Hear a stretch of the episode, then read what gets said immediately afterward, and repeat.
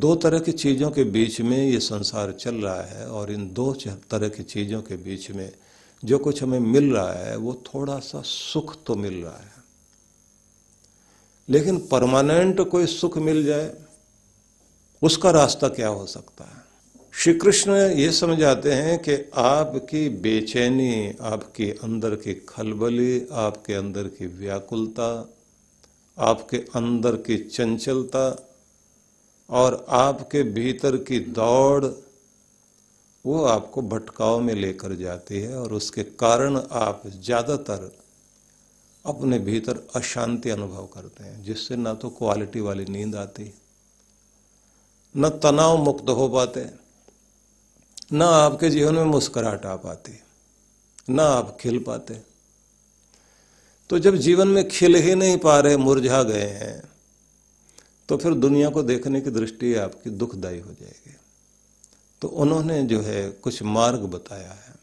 वो मार्ग है कि पहले तो संतुलन का मार्ग पकड़ना सीखें।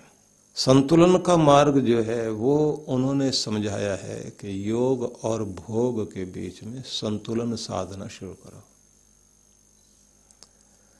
इस संसार के बीच आसक्ति और अनासक्ति के बीच अटैचमेंट और डिटैचमेंट के बीच एक बैलेंस बनाना शुरू करो। अगर बैलेंस बनाना आ गया तो यहाँ से आपके भीतर शांति उतरनी शुरू होगी।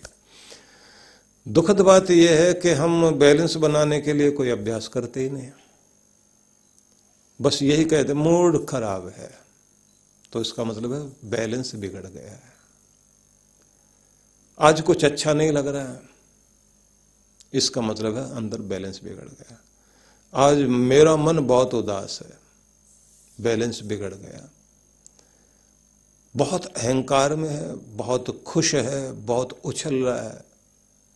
और किसी को कुछ भी नहीं समझता तो भी बैलेंस बिगड़ गया। है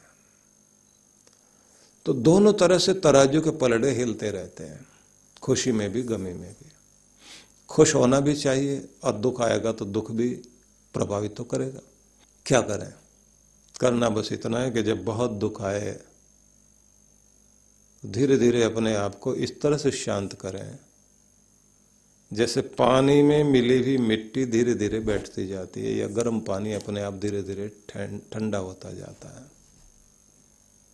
संभालें अपने आप को, इसकी प्रैक्टिस करनी चाहिए। और इसमें बड़ा काम करती है अफर्मेशन अपने आप को वो सुझाव दो जो आप होना चाहते हैं। तो आप कहते हैं, मुझे शांत होना चाहिए।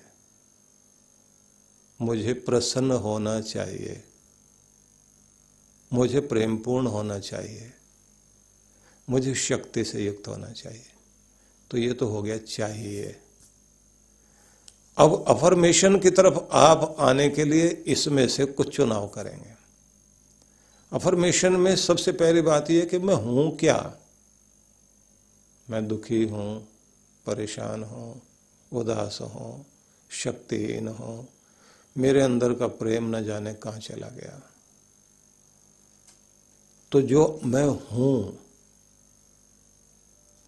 मैं ऐसा हो गया हूँ। मुझे होना कैसा चाहिए, मुझे शांत होना चाहिए, मुझे खिला हुआ रहना चाहिए, मुस्कुराते हुए रहना चाहिए। लेकिन नहीं हूँ। तो क्या करें? यहाँ से अफर्मेशन शुरू होती है। मैं हूँ, बीच में कुछ भरिए। मैं क्या हूँ? तो खुद को कहिए, मैं खुश हूँ। खुश रहता हूँ और खुशी की ओर बढ़ रहा हूँ। अंदर से आवाज़ आएगी, बहुत झूठ बोल रहे हो। बड़े दुखी हम तो और दुख की तरफ़ बढ़ रहे हैं। अब अगर ये कहेंगे, मैं दुखी हूँ और दुख की तरफ़ बढ़ रहा हूँ तो फिर ये समझ लीजिए कि आपके भीतर का चुंबक आपको पूरे यूनिवर्स से और जो अदृश्य शक्तियाँ पूरे ब्रह्मांड में फैली हुई हैं, जिनको हम देव शक्तियाँ कहते हैं, उनसे आपको वही सब किरणें मिलनी शुरू हो जाएँगी कि मैं दुख की ओर बढ़ रहा हूँ, मैं दुखी हूँ, मेरा भविष्य कोई सुरक्षित नहीं है। तो वो भी कहेंगे, तथास्तु, हो जाओ ऐसे ही।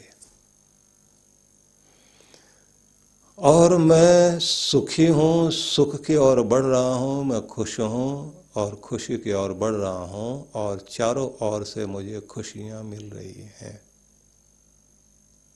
और फिर एक बार नकली हँसी हंसकर देखना। लंबे गहरे सांस लेकर ज़ोर से नकली हँसी हंस करके देखना, आप देखेंगे भीतर की नेगेटिविटी बाहर जानी शुरू हो जाएगी और आप अपने अंदर खुश महसूस करेंगे। मैं बहुत हारा हुआ असफल इंसान हूँ। ये आप कह रहे हैं। और चाहता क्या हूँ? मैं सफल होना चाहता हूँ। तो पहले माने, मैं सफल हूँ और सफल रहा हूँ। मैंने बहुत सारी सफलताएँ प्राप्त की। जो प्राप्त की हैं, उन्हें याद करो। ऐसा तो कोई आदमी नहीं है जिसने ज़िंदगी में कुछ सफलताएँ प्राप्त ना की हो।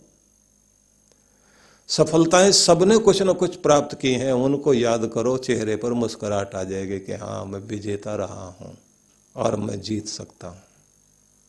मैं जीत की ओर बढ़ रहा हूँ। और मुझे कहा जाना चाहिए कि मैं विजेता हूँ। और याद रखना कि जब आप किसी दौड़ में जीतते हैं, कोई काम करके जीत के आते हैं, आपका अपना परिवार का कोई भी व्यक्ति, आपका बड़ा भाई, आपके पिताजी, आपकी माँ, शाबाश मेरे बेटे, शाबाश। तूने बहुत अच्छा किया। तो आप वीर कहलाते हो सब तो खुद को वीर कहो, मैं विजेता हूँ। और विजय की ओर बढ़ रहा हूँ, सफलता की ओर बढ़ रहा हूँ। और चारों तरफ़ से सफलताओं का आशीर्वाद मुझे मिल रहा है। मेरे साथ मेरा परमात्मा है। ये अफर्मेशन ये आपको वो बनाएगी जो आप होना चाहते हैं।